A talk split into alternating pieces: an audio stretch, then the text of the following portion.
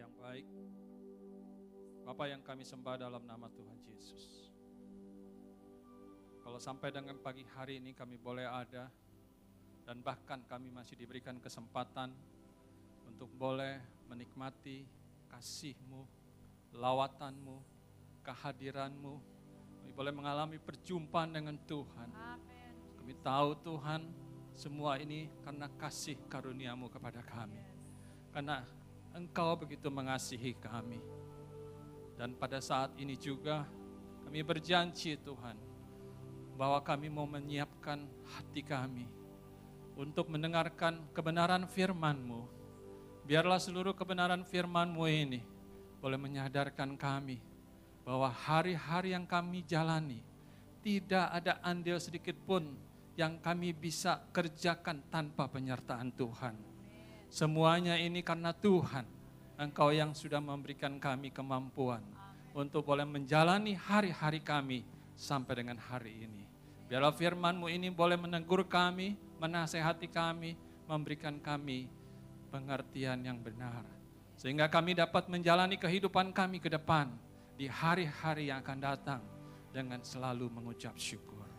Pakai hambamu yang terbatas ini dengan kuasamu, supaya seluruh kebenaran firman ini boleh memerdekakan setiap pribadi kami yang hadir juga kepada diri hambamu secara pribadi. Terima kasih Bapak, kami siap untuk duduk diam dan kami siap untuk mendengarkan firman-Mu. Dalam namamu Tuhan Yesus Kristus kami sudah berdoa dan mengucap syukur. Haleluya. Amin. Tuhan. Silakan duduk Bapak Ibu, Shalom.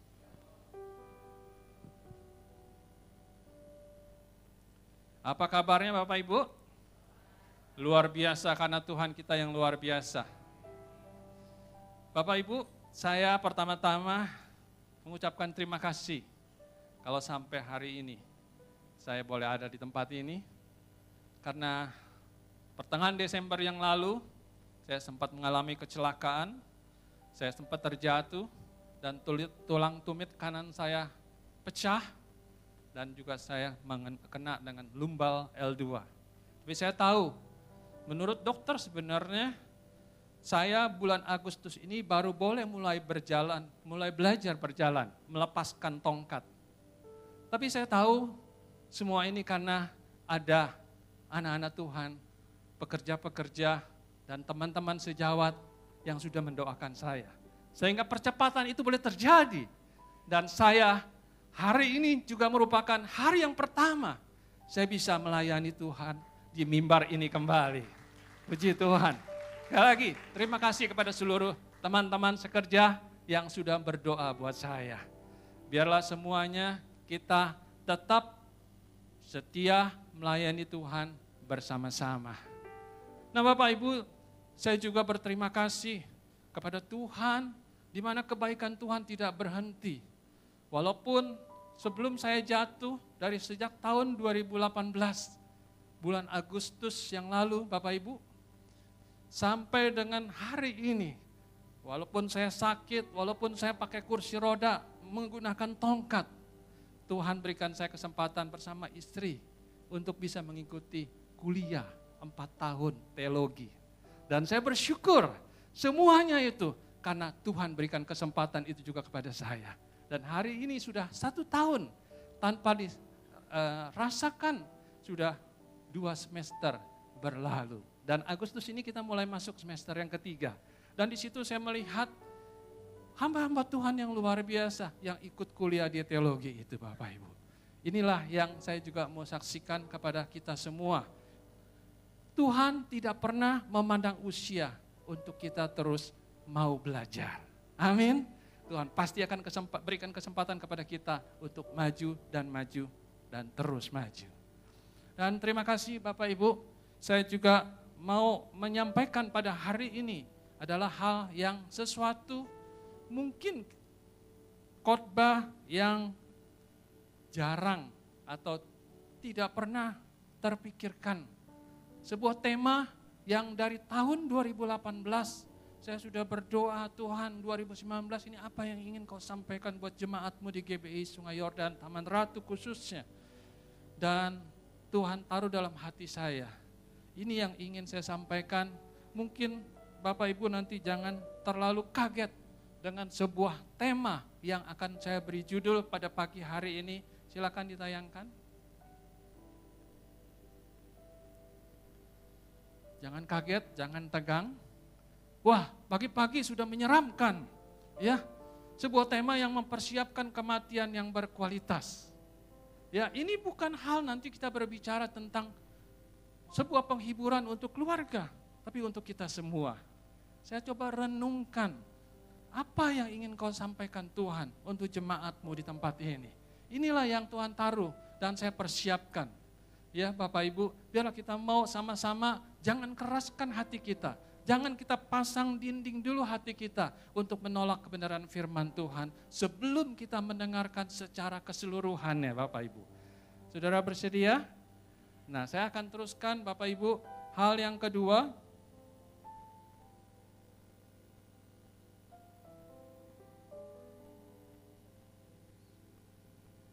Bisa tolong? Hal yang kedua, firman Tuhan terambil di dalam pengkhotbah 3 ayat 1 dan 2. Demikian bunyinya.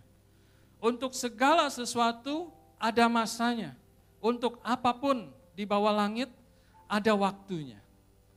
Ada waktunya untuk lahir, ada waktunya untuk meninggal. Ada waktunya untuk menanam, ada waktunya untuk mencabut yang ditanam. Hal ini berbicara tentang apa Bapak Ibu?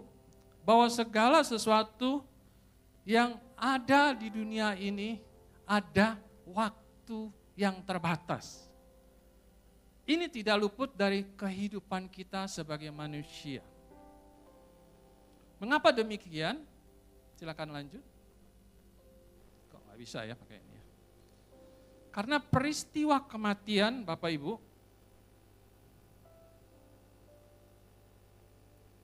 peristiwa kematian akan dialami oleh semua orang. Mau golongan agama apa pun, mau juga itu suku apa pun atau bangsa apa pun. Semua orang kita pasti akan mengalami yang namanya kematian. Tujuh Bapak Ibu? Ada di antara Bapak Ibu yang bilang, saya enggak Pak. Ada? Enggak ada. Semua kita pasti akan mengalami yang namanya kematian. Dan yang kedua juga dikatakan, kematian itu tidak ditentukan oleh usia. Kematian itu bisa dari mulai umur balita, bayi, anak-anak, remaja, dewasa, dan bahkan orang tua, kakek, dan nenek. Hal yang ketiga, kematian itu juga tidak ditentukan oleh harta, tahta, dan mahkota betapa berapa banyak pun harta kita. Mungkin kita berpikir, apa? Saya punya harta banyak, gak terhitung. Kalau saya sakit, saya bisa beli uh, dokter yang paling mahal, dokter yang paling jago, ramuan-ramuan yang ada di China. Saya bisa beli supaya saya bisa panjang umur. Tetapi sepanjang apa pun tetap ada batasnya. Tidak ada satupun yang dapat menghalangi yang namanya kematian ya tahta. Semua akan kita tinggalkan tahta kita. Ya, rumah mewah, mobil segala sesuatu, harta kita yang kita miliki dan tahta tidak kedudukan kita, mahkota, jabatan kita, ya. Lalu apalagi pendidikan kita S1, S2, S3 sampai S teler. Ya, semua akan kita tinggalkan. Walaupun kita awalnya memiliki rumah yang mewah, mobil yang mewah, tapi ingat, suatu hari ya rumah yang akan kita singgah tidak lebih dari satu kali dua. Ya, kendaraan Mercy, Alphard yang paling terbaru, tapi pada akhirnya kita akan dibawa oleh kendaraan yang namanya ambulan. Detail yang kita miliki, ya, S1, S2, dokter, tapi pada akhirnya titel yang akan kita miliki tidak lain hanya namanya almarhum. Semua akan terjadi pada diri kita, tidak terkecuali. Nah sebelum saya lanjutkan, mari kita saksikan sebuah video berikut ini. Pak Jimmy minta tolong supaya bisa difungsikan dia punya uh, pointernya. Utah Nordic Alliance of Utah, and you guys are teaching me how to cross country ski. So give us some. Iya. 70s inspired. Okay, I see that. The 70s look right there. Di dalam film ini kita bisa melihat a little bit orang-orang yang ada di Film ini sedang ada acara. Mereka tidak mempersiapkan yang namanya kematian. Ya, okay? tapi ini sebuah peristiwa yang terjadi secara mendadak. Ini seorang pilot yang mengendarai pesawat terbang kena serangan jantung Bapak Ibu. Yang meninggal di udara. Ya. Nah, membuat orang kaget mendengar. Nah, ini juga. Tuh, tiba-tiba jatuh.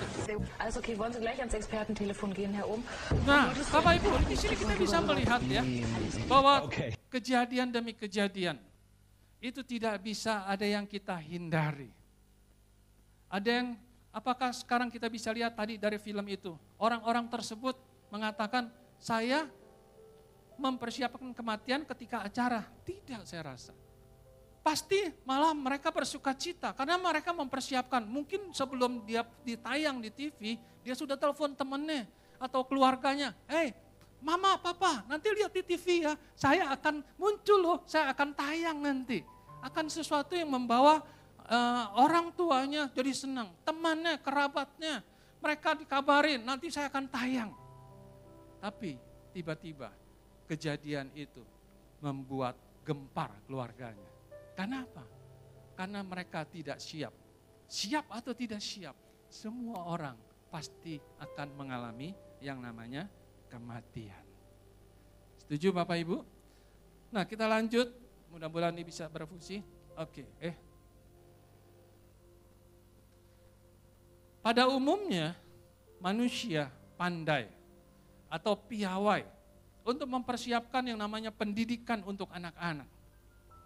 Saya percaya Bapak Ibu yang punya anak, apalagi Bapak Ibu yang masih punya anak kecil, kita sudah berdiskusi dengan pasangan. Eh, nanti anak kita SD mau sekolah di mana ya? Oh, nanti setelah SD SMP-nya di mana ya? Oh, yang internasional tuh, di sana sekolahnya bagus. Oh, ngomongnya bahasa Inggris, Chinese-nya. Wah, Mandarinnya juga bagus di sana.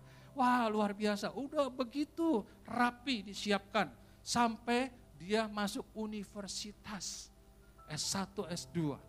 Merupakan sebuah kebanggaan, sebuah hal yang dipersiapkan dari sejak anak kita masih kecil.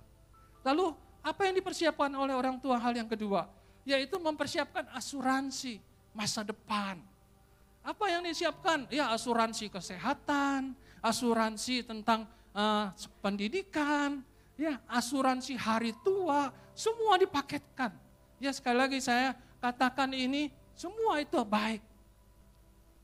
Semua itu bisa mendatangkan masa depan untuk anak-anak kita. Hal yang positif. Lalu hal yang ketiga Bapak Ibu, setelah kita mempersiapkan segala sesuatunya kita mulai berpikir, setelah anak kita mulai remaja, nanti siapa ya calon pasangannya.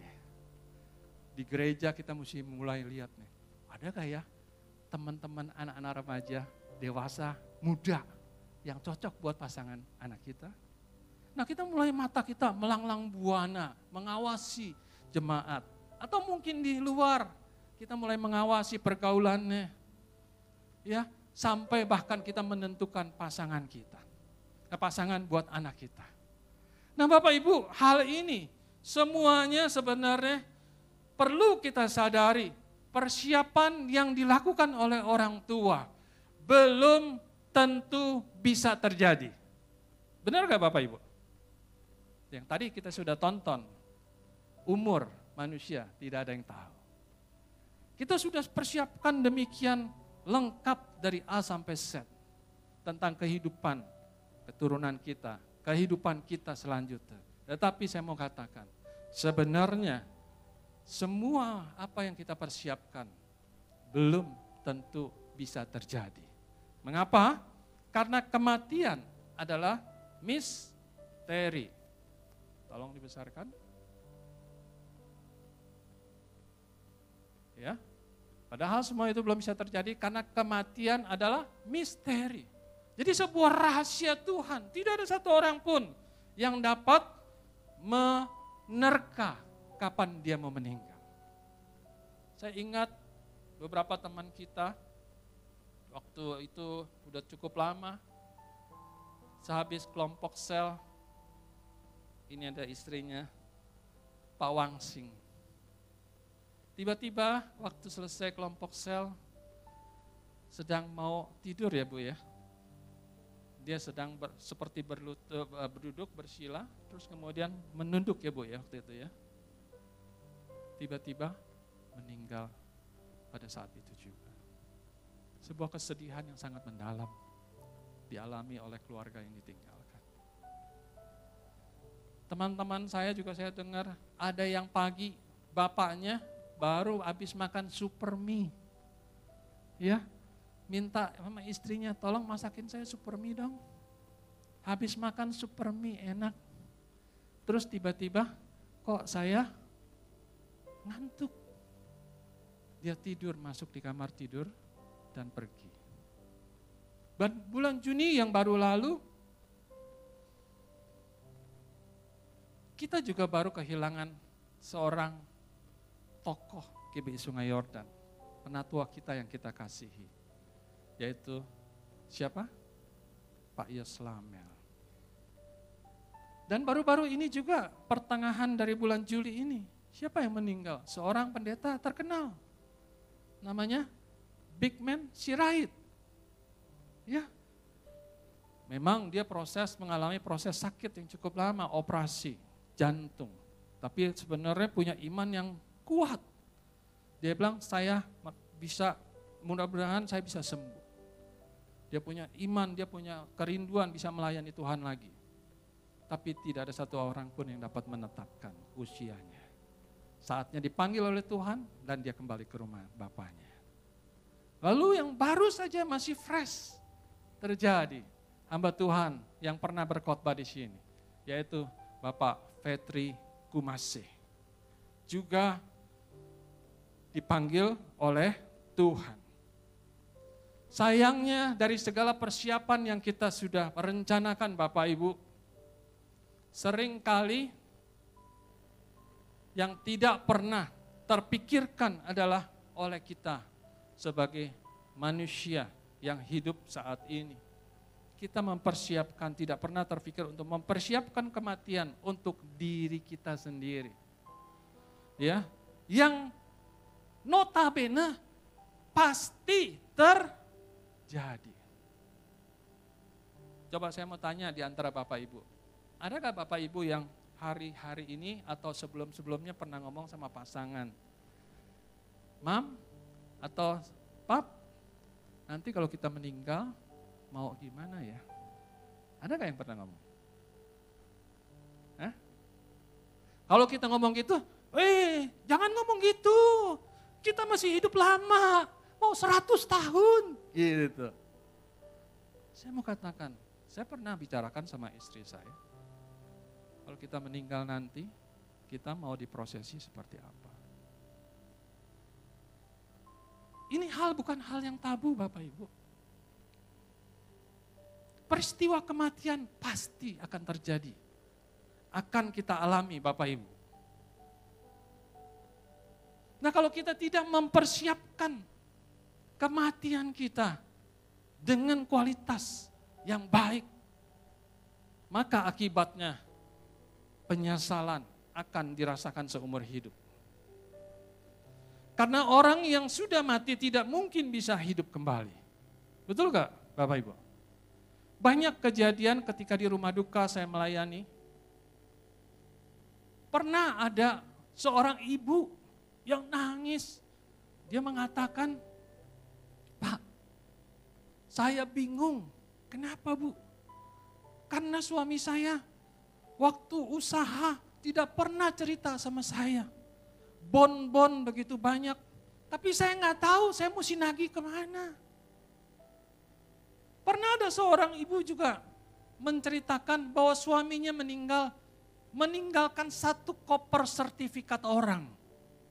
Karena suaminya begitu baik Budi, dia sering meminjamkan uang orang-orang yang membutuhkan dengan jaminan sertifikat. Tapi setelah saat suaminya meninggal, dia bingung mau dikembalikan kepada siapa. Nah penyesalan itu tidak bisa menghidupkan kembali orang yang sudah meninggal Bapak Ibu. Nah oleh karena itulah kita perlu mempersiapkan kematian kita yang berkualitas. Pertanyaannya adalah mengapa kita perlu mempersiapkan kematian yang berkualitas? Nah dari sini perlu saya garis bawahi sedikit. Tuhan mau bukan hanya kehidupan kita saja yang mengharapkan ada kualitas yang terbaik. Kualitas berbicara tentang sesuatu yang mahal harganya. Betul ya Bapak Ibu ya? Sesuatu yang mahal. Nah Tuhan juga mau kita mempersiapkan kematian kita juga dengan berkualitas. Ini yang Tuhan kehendaki. Mengapa kita perlu mempersiapkan kematian yang berkualitas? Kita lihat lebih lanjut lagi. Ada tiga hal yang ada tiga alasan ya yang menjadi dasar buat kita untuk kita mempersiapkan kematian kita yang berkualitas. Yang pertama, karena kematian itu pas pasti. Mazmur 89 ayat 49 mengatakan, siapakah orang yang hidup dan yang tidak mengalami kematian, yang dapat meluputkan nyawanya dari kuasa dunia orang mati. Artinya apa? Kematian itu pas, pasti. Dan yang kedua, dasar alasan yang kedua adalah karena kematian itu un, untung. Filipi 1 ayat 21 mengatakan, karena bagiku hidup adalah Kristus dan mati adalah keuntungan. Jadi apa yang disampaikan Paulus? Dia merasa bahwa hidupnya benar-benar untuk Kristus dan mati merupakan keuntungan. Nah nanti kita akan lihat lebih jauh. Yang ketiga, karena kematian itu hanya satu kali. Ibrani 9 ayat 27 mengatakan, dan semua dan sama seperti manusia ditetapkan untuk mati hanya satu kali saja dan sesudah itu dihakimi.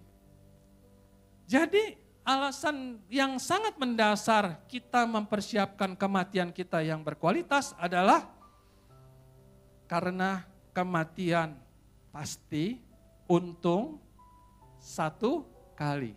Mau dua kali nggak bisa Bapak Ibu. Ada yang mau dua kali nggak? Bisa nggak dua kali? Hah? Kecuali mati suri. Ya, kalau yang mati benaran hanya satu kali.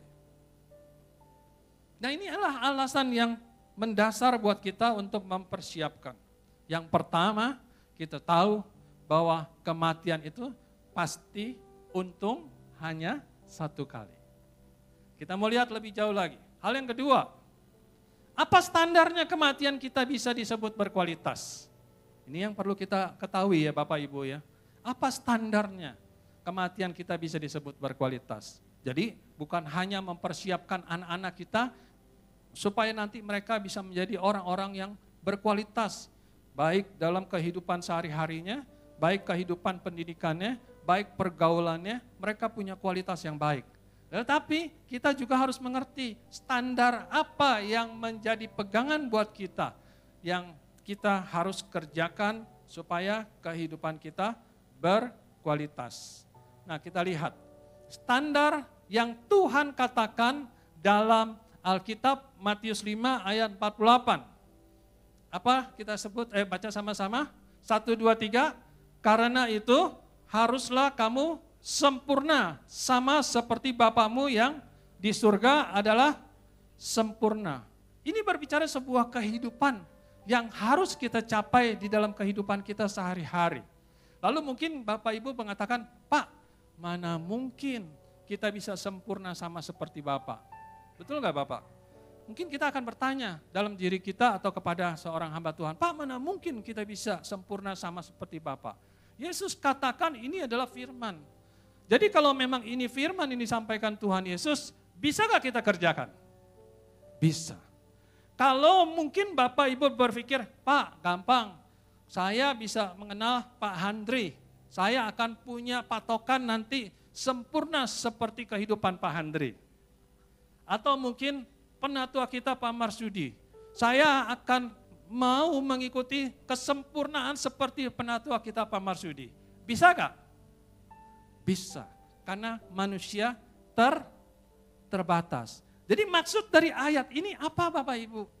Maksud dari ayat ini yang perlu kita mengerti adalah kita sebagai manusia yang masih hidup sampai saat ini. Kita punya usaha yang maksimal. Usaha 100% menuju apa yang menjadi kehendak Tuhan. Jadi bukan berarti, ah udahlah saya sudah menjadi orang percaya, tenang-tenang saja. Di dalam kehidupan kita sehari-hari, Tuhan menghendaki supaya standar hidup kita mencapai 100%. Nanti penilaian Allah kepada hidup kita nanti, mungkin kita sudah lakukan 100%, tapi Tuhan Bapak bilang, belum, kamu cuma baru 30%. Atau mungkin kita baru dinilai, belum.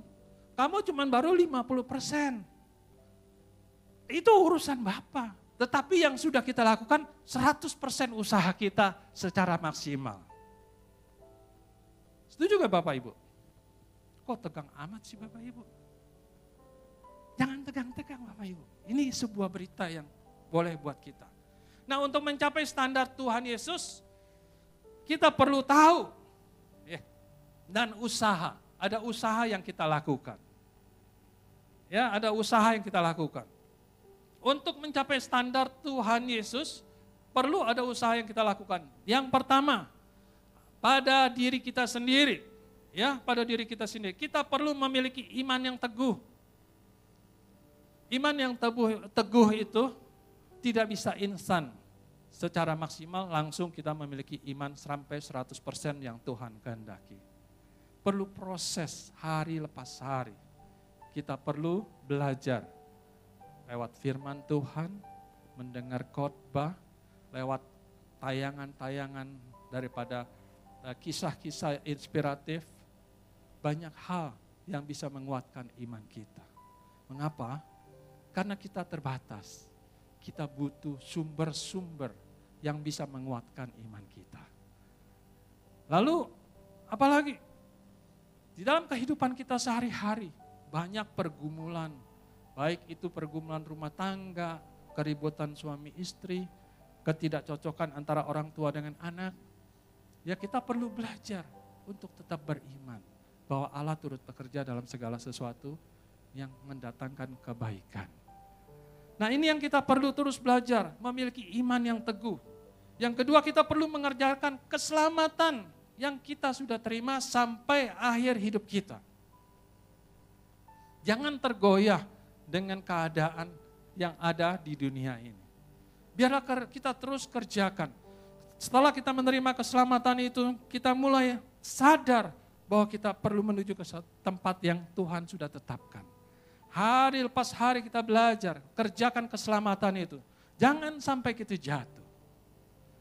Nah dari hal kedua hal ini untuk diri kita sendiri, saya mau saksikan sebuah kesaksian. Saya pernah mendengar dari seorang hamba Tuhan yang menceritakan ada suami istri jemaat lokal dari sebuah gereja. Suami istri ini adalah orang yang sangat-sangat cinta Tuhan. Istrinya termasuk orang yang kaya raya, dari keluarga yang kaya raya dan suaminya seorang hamba Tuhan yang sudah melayani di gereja. Dan katanya sudah berkhotbah juga. Nah suatu ketika istrinya tiba-tiba kena CA. Tahu CA Bapak Ibu? Kena cancer. Waktu lagi kena cancer, si istri sempat shock. Padahal Bapak Ibu, istrinya atau suami istri ini adalah seorang atau keluarga yang menjadi sumber penyumbang yang terbesar dalam gereja tersebut. Dia menjadi seorang donatur yang kalau setiap event, setiap kegiatan, pasangan ini yang paling pertama yang menyumbang gereja tersebut. Pasangan ini yang paling utama terbesar. Dia yang langsung menetapkan, saya sumbang sekian. Tetapi pada saat kena, diketahui punya penyakit cancer. Dia cukup shock. Tetapi tidak cukup di situ dengan keadaan ini. Semua pendeta, pekerja, jemaat merasa sangat sedih karena si istri atau salah satu keluarga ini istrinya kena cancer. Berdoa sungguh-sungguh, puasa sungguh-sungguh. Akhirnya puji Tuhan, singkatnya si istri sembuh. Dicek dari dokter ke dokter, sembuh total katanya. Nah setelah sembuh total, puji Tuhan, si istri mulai semangat kembali, timbul kembali semangat hidupnya. Dia mulai bersaksi di mana-mana. Ya, dia mulai bersaksi, menyaksikan tentang bagaimana Tuhan berikan mujizat pada dia. Nah pada suatu hari ketika dia ketemu dengan pendeta seniornya, pendeta itu diingatkan Tuhan untuk menyampaikan kepada si ibu itu. Bu, bolehkah saya sampaikan sesuatu yang Tuhan ingin sampaikan buat ibu? Apa tuh Pak? Dalam kesaksian ibu lakukan, apakah yang ibu lakukan untuk memuliakan Tuhan atau untuk diri sendiri? Sejak mendengar itu, si ibu itu shock. Mungkin menjadi sebuah hal yang uh, menegur hatinya dan gak sampai satu tahun katanya. Ternyata si ibu itu kena CA yang kedua. Begitu kena CA yang kedua, kesehatannya sangat cepat dropnya. Sampai akhirnya dia harus dirawat di rumah sakit. Dan saat itu si ibu bilang apa? Sama suster, sama dokter, dan sama suaminya dan keluarganya mengatakan, mulai hari ini jangan pernah terima kunjungan dari pendeta, jangan pernah terima kunjungan dari jemaat atau pekerja yang akan mau mendoakan saya. Saya tidak mau dia menutup eh, rapat-rapat uh, sampai akhirnya kedengaran terakhir bahwa si ibu ini untuk memperoleh kesembuhan, dia tidak lagi bergantung kepada Tuhan. Tapi dia sudah mulai menggunakan orang-orang pintar untuk kesembuhannya. Dan akhirnya tetap ibu itu meninggal. Dan ketika meninggal karena orang kaya katanya, kembangnya itu berjajar-jajar. Dan waktu itu singkatnya suaminya mengatakan di depan peti jenazah kepada istrinya, Mama, kamu sudah senang. Mama sekarang sudah pulang ke surga. Mama nggak usah khawatir ya. Ada papa yang jaga anak-anak. Mereka punya tiga anak. Papa yang akan jaga mereka. Wah semua orang yang dengar terharu mendengar kejadian itu. Tetapi apa yang dialami Bapak Ibu? Tiga bulan kemudian, yang punya background pelayan Tuhan, yang donatur buat gereja. Tiga bulan kemudian, si suami menikah lagi. Dan tragisnya katanya, menikah bukan dengan orang yang seiman, dan bahkan tiga anaknya juga dibawa untuk mengikuti kepercayaan istri yang baru. Jadi dia meninggalkan Tuhan. Nah inilah yang saya mau sampaikan di dalam kesaksian ini Bapak Ibu. Bahwa iman itu tetap harus dijaga. Ya, kita harus memiliki iman yang teguh dan yang kedua, kita harus mengerjakan keselamatan sampai akhir hidup kita. Karena apa? Yang menentukan kita nanti bukan setelah saudara bertobat lalu saudara bilang, saya pasti yakin, saya pasti masuk surga. Tapi yang menentukan akhir hidup kita. Apakah kita tetap setia? Dan Tuhan katakan dalam firman-Nya, apakah masih ada iman di bumi ini? Ini hal yang perlu kita coba uh, usahakan dalam kehidupan kita. Lalu yang kedua, pada keturunan kita. Yang pertama kita perlu mewariskan iman juga kepada anak-anak. Yang mewariskan iman kepada anak-anak, saya ingat kejadian waktu anak-anak kami masih kecil. Kami selalu melibatkan ketika kami sedang dalam pergumulan pekerjaan, dalam pergumulan eh, hal-hal yang lain, keuangan, kami selalu ajak anak-anak kami ya supaya mereka tahu bahwa orang tuanya juga sedang ada pergumulan. Kita ajak berdoa bersama-sama, gandeng tangan, minta Tuhan tolong. Nah, dari kejadian demi kejadian, dari sejak anak kami kecil sampai dia remaja, anak-anak kami mereka begitu melihat bagaimana banyak kuasa Tuhan yang terjadi. Membangkitkan imannya. Bahwa ternyata dia sadar bahwa Tuhan Yesus adalah Tuhan yang hidup. Ini iman yang perlu kita pupuk dari sejak anak-anak kita masih kecil. Sekali lagi, sekarang zaman milenial, hati-hati. Jangan biarkan anak-anak kita dilepas dengan yang namanya gadget. Ya. Gadget itu sesuatu yang baik. Teknologi bisa kita ikuti, tapi gadget akan menyerumuskan anak-anak kita pada masa depannya. Ya. Jadi yang pertama, wariskan i, iman. Tuhan minta apa? Kalau kita punya harta boleh, tapi yang pertama adalah wariskan iman. Yang kedua, wariskan teladan hidup pada anak-anak kita. Bagi orang tua, kita praktek kehidupan setiap hari. Bagaimana setiap pagi saya memeluk pasangan saya, pasangan saya memeluk saya. Bagaimana kita saling menyapa, Halo sayang, selamat pagi. Shalom, apa kabar? Kita belajar mengucapkan terima kasih.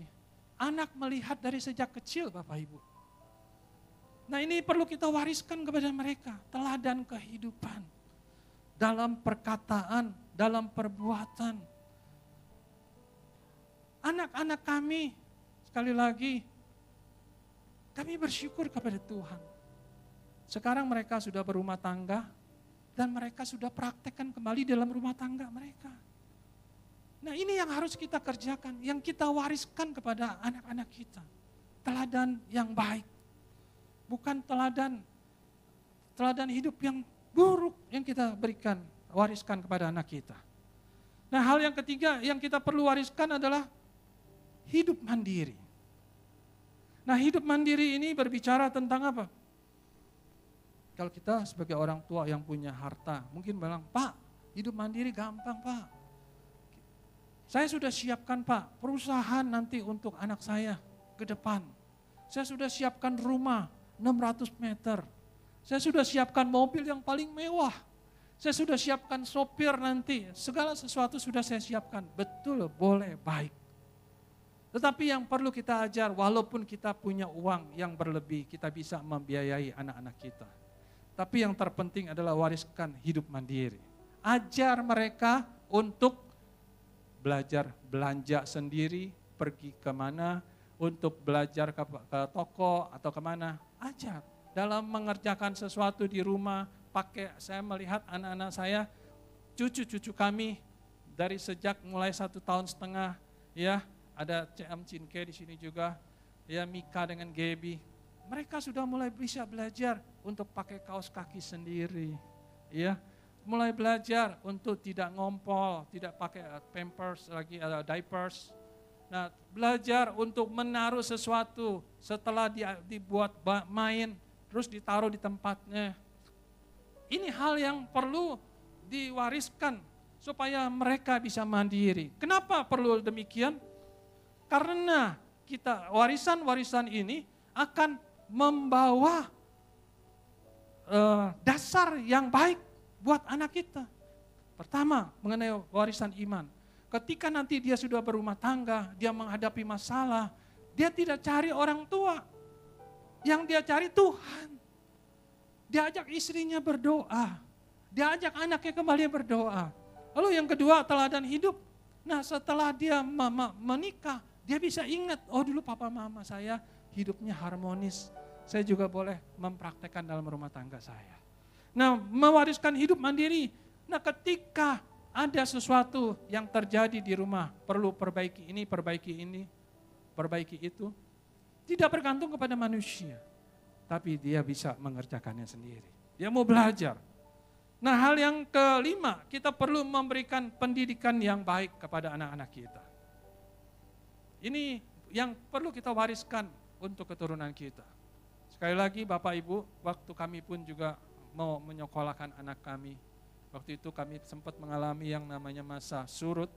Kami tidak punya pekerjaan karena waktu itu tahun 98 kami saya termasuk salah satu yang kena PHK dari perusahaan. Dan waktu itu kami juga berdua, istri saya sempat bingung, mungkinkah kita akan bisa menyekolahkan anak kita sampai universitas. Tapi kami berjuang, berdua bersama, bergumul bersama, berdoa, berusaha bersama. Saya bersyukur kepada Tuhan sekali lagi bukan untuk menyombongkan, tapi dengan ketekunan kami berdua bersama-sama mendidik dengan susah, mendidik dengan kerja keras, mendidik dengan hal-hal yang baik sesuai dengan kebenaran. Anak-anak kami, dua anak, Priscil dan Alvin, mereka bisa sampai lulus S2. Itu bahkan kami tidak berpikir, pernah berpikir dari mana uangnya. Tapi Tuhan kita, dia tidak pernah terlambat memberikan pertolongan.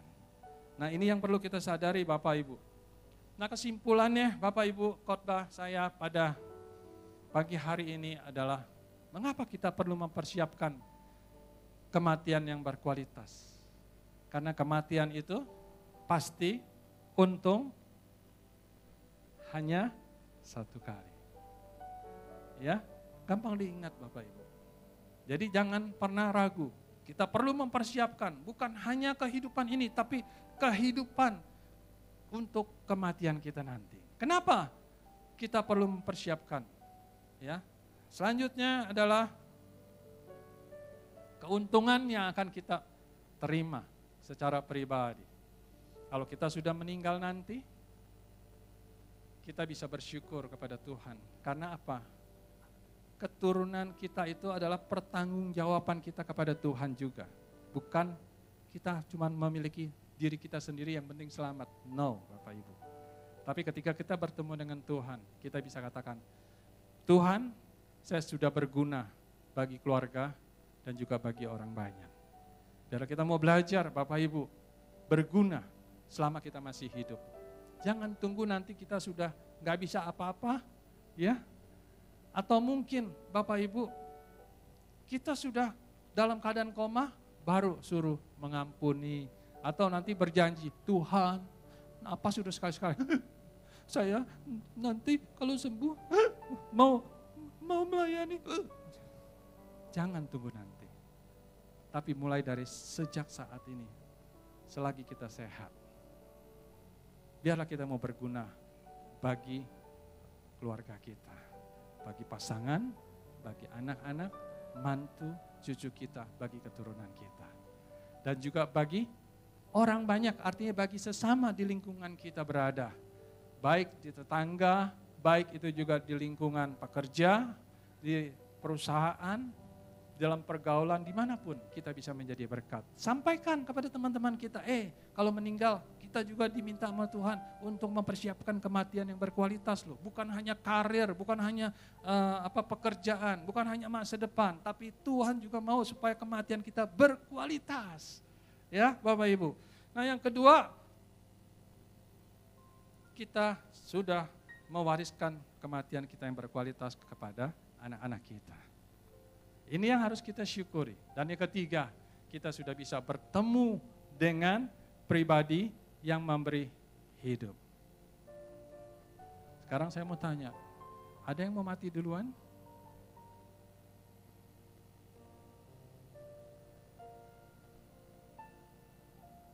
Kan tadi sudah dengar, kematian itu pasti untung hanya satu kali.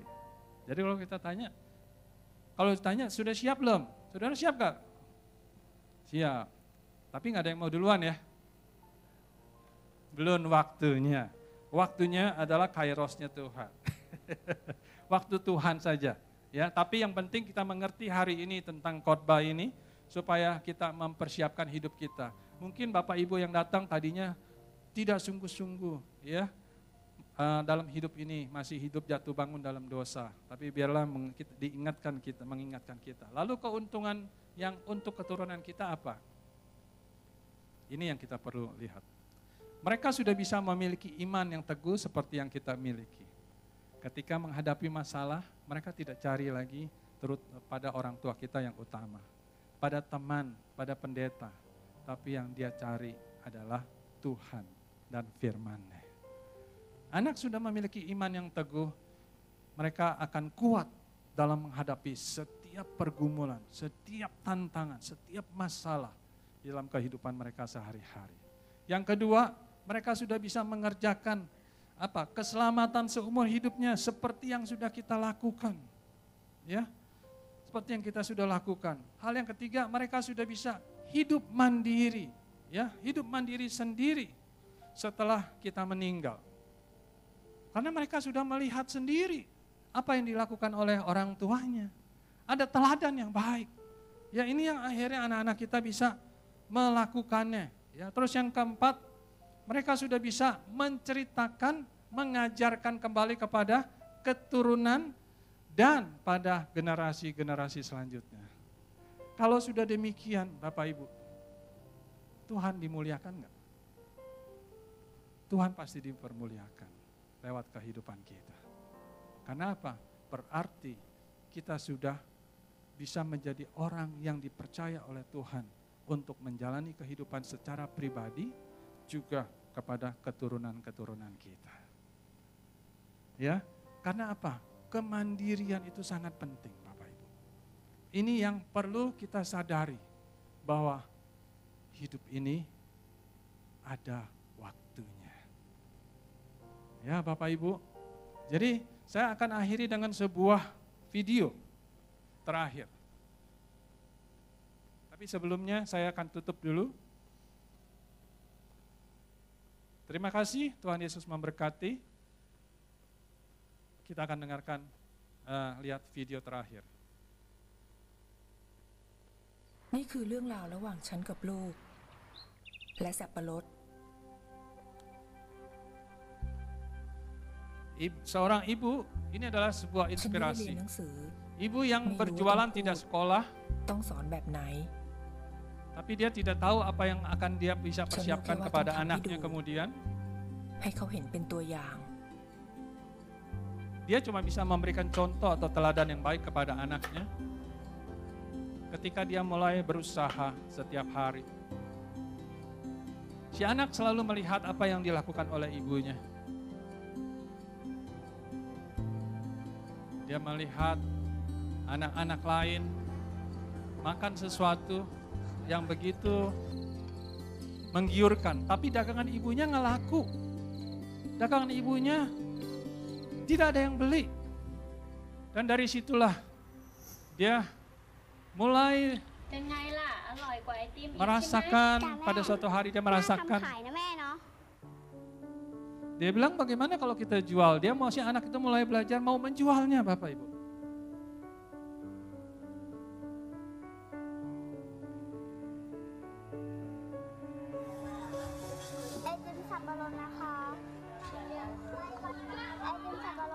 Anak ini mulai belajar berdagang seperti yang ibunya lakukan. Menjual es nanas. Tapi dia bilang, Mama, Kenapa daganganku nggak ada yang beli? Ayo iya mamanya bilang coba ke pasar. Lihat bagaimana orang berjualan. Nah melihat anak ini pergi ke pasar sendiri. Ini mau lihat bagaimana cara orang berdagang. Ada babi panggang lembut, enak dan nikmat. Cabe, cabe, sebungkus lima bat. Nah, dari sini dia mulai timbul ide, Bapak Ibu. Dia kemudian sudah mulai berdagang dengan caranya yang luar biasa. Dengan teknik yang diajarkan di pasar. Dan dagangannya mulai laku, Bapak Ibu. Nah, ini udah mulai canggih pakai sepeda, kelilingnya bisa lebih jauh. Ya, dan udah mulai ada pelanggannya. Dagangannya laris. พอเห็นเขาได้สังเกต Nah, mamanya Dahil bilang lang aku kami, bahagia belajar dari peng- Wani chan anak kita sabay belajar dari tayo. pengalaman ที่ dan เห็นเขาทำได้แบบนี้ menyelesaikan masalah dengan caranya sendiri. และมั่นใจว่า Nanti saat aku Wan kang tidak nakakamisan. di sisinya lagi, เขาจะยืนได้ด้วยตัวเขา aku เอง yakin dia akan อัชรา baik-baik พงศ์ส saja. วัสดิ์ Akhirnya ได้รับ anak ทุน ini จาก bisa โครงการสาม mencapai ล้อจนจบปริญญาตรี sarjana ปี2556 tahun แรงบันดาลใจจาก 2013. ครอบครัว สร้างการ Ya, เรียนรู้ puji ที่ไม่ Tuhan. รู้จบ Cukup di Sa- situ. Jadi Bapak Ibu, biarlah hari ini kita mau renungkan kehidupan kita. Apa yang kita sudah lakukan di dalam kehidupan kita selama ini? Apakah kita sudah memiliki iman yang teguh? Apakah kita masih terus hidup jatuh bangun di dalam dosa? Biarlah firman pagi hari ini mengajar kita supaya kita kembali kepada kehidupan seperti yang Tuhan kehendaki. Apakah kita masih setia mengerjakan keselamatan ini? Atau sudah nyerempet ke kanan ke kiri? Mari kita mau sama-sama renungkan. Dan yang kedua, apa yang sudah kita siapkan untuk kematian kita nanti? Nggak apa-apa Bapak Ibu, kita bicara itu bukan sesuatu yang menakutkan. Tentang kematian itu bukan sesuatu yang menakutkan. Tapi kita butuh persiapan yang matang. Sehingga ketika kita pergi, seperti yang terakhir film tadi. Anak-anak kita, mereka sudah bisa menjadi anak-anak yang mandiri. Mereka sudah bisa melakukan hal yang benar. Kalau hari ini mungkin kita belum memberikan yang terbaik, mengajar pada anak-anak kita, memperlakukan mereka menjadi teladan buat mereka sebagai pasangan suami istri. Mari kita mau bertobat bersama-sama. Karena itu menjadi penilaian ketika kita nanti di hadapan Tuhan. Tuhan juga akan bertanya, apakah kamu juga sudah melakukan apa yang aku kehendaki? Sempurna sama seperti Bapa. Jadi kita mau belajar pagi hari ini Bapak Ibu. Usaha yang maksimal menjalani kehidupan ini dengan sungguh-sungguh. Saya boleh undang pemusik WL kita mau nyanyikan satu buah lagu. Terima kasih Bapak Ibu atas kesediaan Bapak Ibu yang mendengarkan seluruh firman ini. Biarlah firman ini terus akan menguatkan kita, menjandarkan kita. Supaya kita juga perlu mempersiapkan hidup dan kematian dengan berkualitas. Mari kita menyanyikan satu buah lagu. Hidup ini adalah kesempatan, boleh? Kalau hari ini kita masih hidup, itu adalah sebuah kesempatan untuk kita berubah. Kapan? Mulai sekarang. Kita ambil komitmen kembali. Tuhan aku mau berubah. Karena hidup yang Tuhan beri adalah kesempatan. Saya nggak tahu mungkin setelah kita keluar di tempat ini bukan nakut-nakutin. Tiba-tiba kita dipanggil Tuhan, apakah saya dulu, istri saya, atau bapak ibu pulang dari tempat ini tahu-tahu besok atau nanti sore dengar selamat jalan gitu. Atau selamat berpulang ke rumah bapak. Tidak ada yang tahu bapak ibu. Tapi kalau hari ini kita dengar khotbah ini, kita mau responi kebenaran ini. Biarlah kita mau menjalani hidup ini tanpa main-main lagi. Yang sudah bertobat, bertobat lebih serius lagi. Sudah melayani, melayani lebih sungguh lagi. Sudah menjadi berkat bagi keluarga, jadi lebih berkat eh, jadi berkat lebih baik lagi. Kita mau sadari hari ini adalah hari di mana pertobatan kita kita lakukan kepada Tuhan. Merupakan titik balik kita untuk kita berbalik kepada apa yang menjadi rencana Tuhan buat kehidupan kita ke depan. Sehingga pada saatnya nanti kita bisa katakan, Tuhan aku sudah mempersiapkan kematianku yang berkualitas. Karena aku sudah melakukan kebenaran-kebenaran firman. Setuju Bapak Ibu? Mari kita mau tundukkan kepala. Kita nyanyikan lagu ini. Biarlah lagu ini menjadi sebuah lagu yang kita ucapkan kepada Tuhan setulus hati kita. Hidup ini adalah kesempatan. Yes Lord.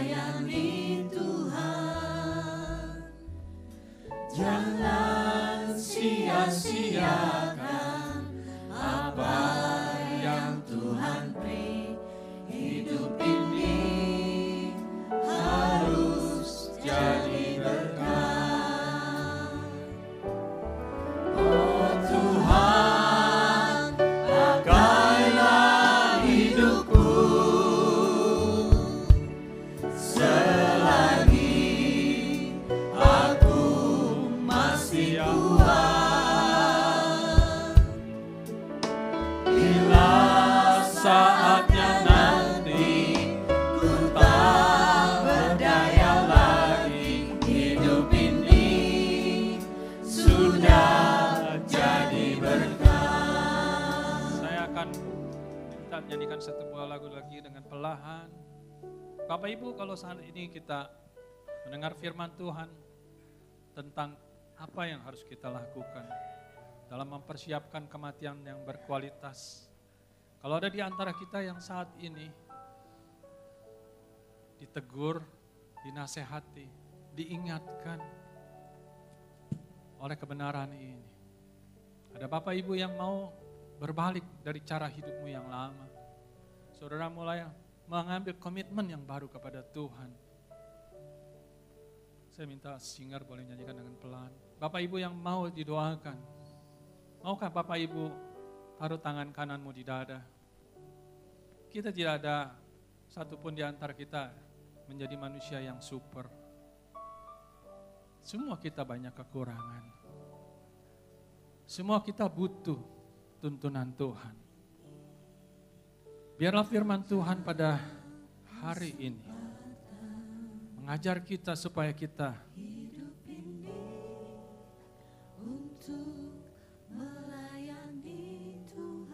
menjalani kehidupan ini dengan sadar bahwa betapa berharganya hidup ini.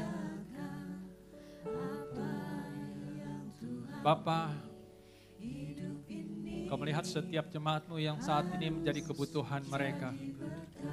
Hamba percaya Tuhan firman ini tidak akan kembali dengan sia-sia. Kalau pagi hari ini Engkau mengingatkan supaya kami mempersiapkan kematian, bukan nanti setelah kami meninggal, tapi sejak hari ini kami mulai mempersiapkan segala sesuatu dalam kehidupan kami. Hidup kami, kami mau berubah. Kami mau Tuhan menjalani kehidupan ini. Sungguh-sungguh melayani Tuhan. Jadi pelaku-pelaku firman. Mengerjakan keselamatan. Sampai seumur hidup kami. Kau terus nyatakan Tuhan. Biarlah apa yang sudah kami dengar ini. Kami boleh menjadi saksi Tuhan. Buat pasangan, buat anak, mantu, dan cucu-cucu kami Tuhan. Buat keturunan-keturunan kami ke depan. Hambamu sudah selesai, sempurnakan seluruh kebenaran ini. Supaya setiap kami yang mendengarkannya, kami boleh diberkati lebih lagi. Dan kami juga boleh menjadi pelaku-pelaku firman untuk menjadi berkat bagi orang banyak. Terima kasih Bapak, dalam namamu Tuhan Yesus Kristus kami sudah berdoa dan mengucap syukur. Haleluya, amin. Terima kasih Tuhan Yesus memberkati.